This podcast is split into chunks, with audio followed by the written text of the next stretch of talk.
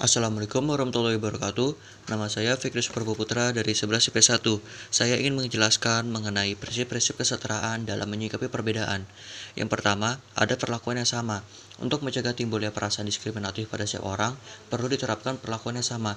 Jangan mengspesialkan salah seorang atau beberapa orang dan mencela serta mengejek orang lain yang dianggap rendah.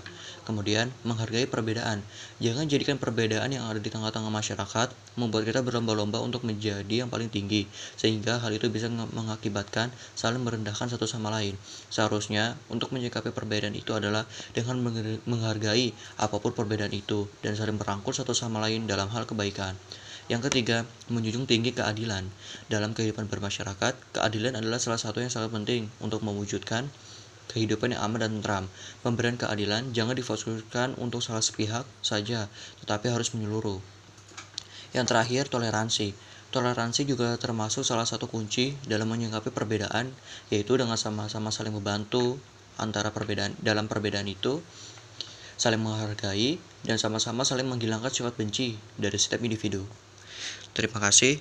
Wassalamualaikum warahmatullahi wabarakatuh.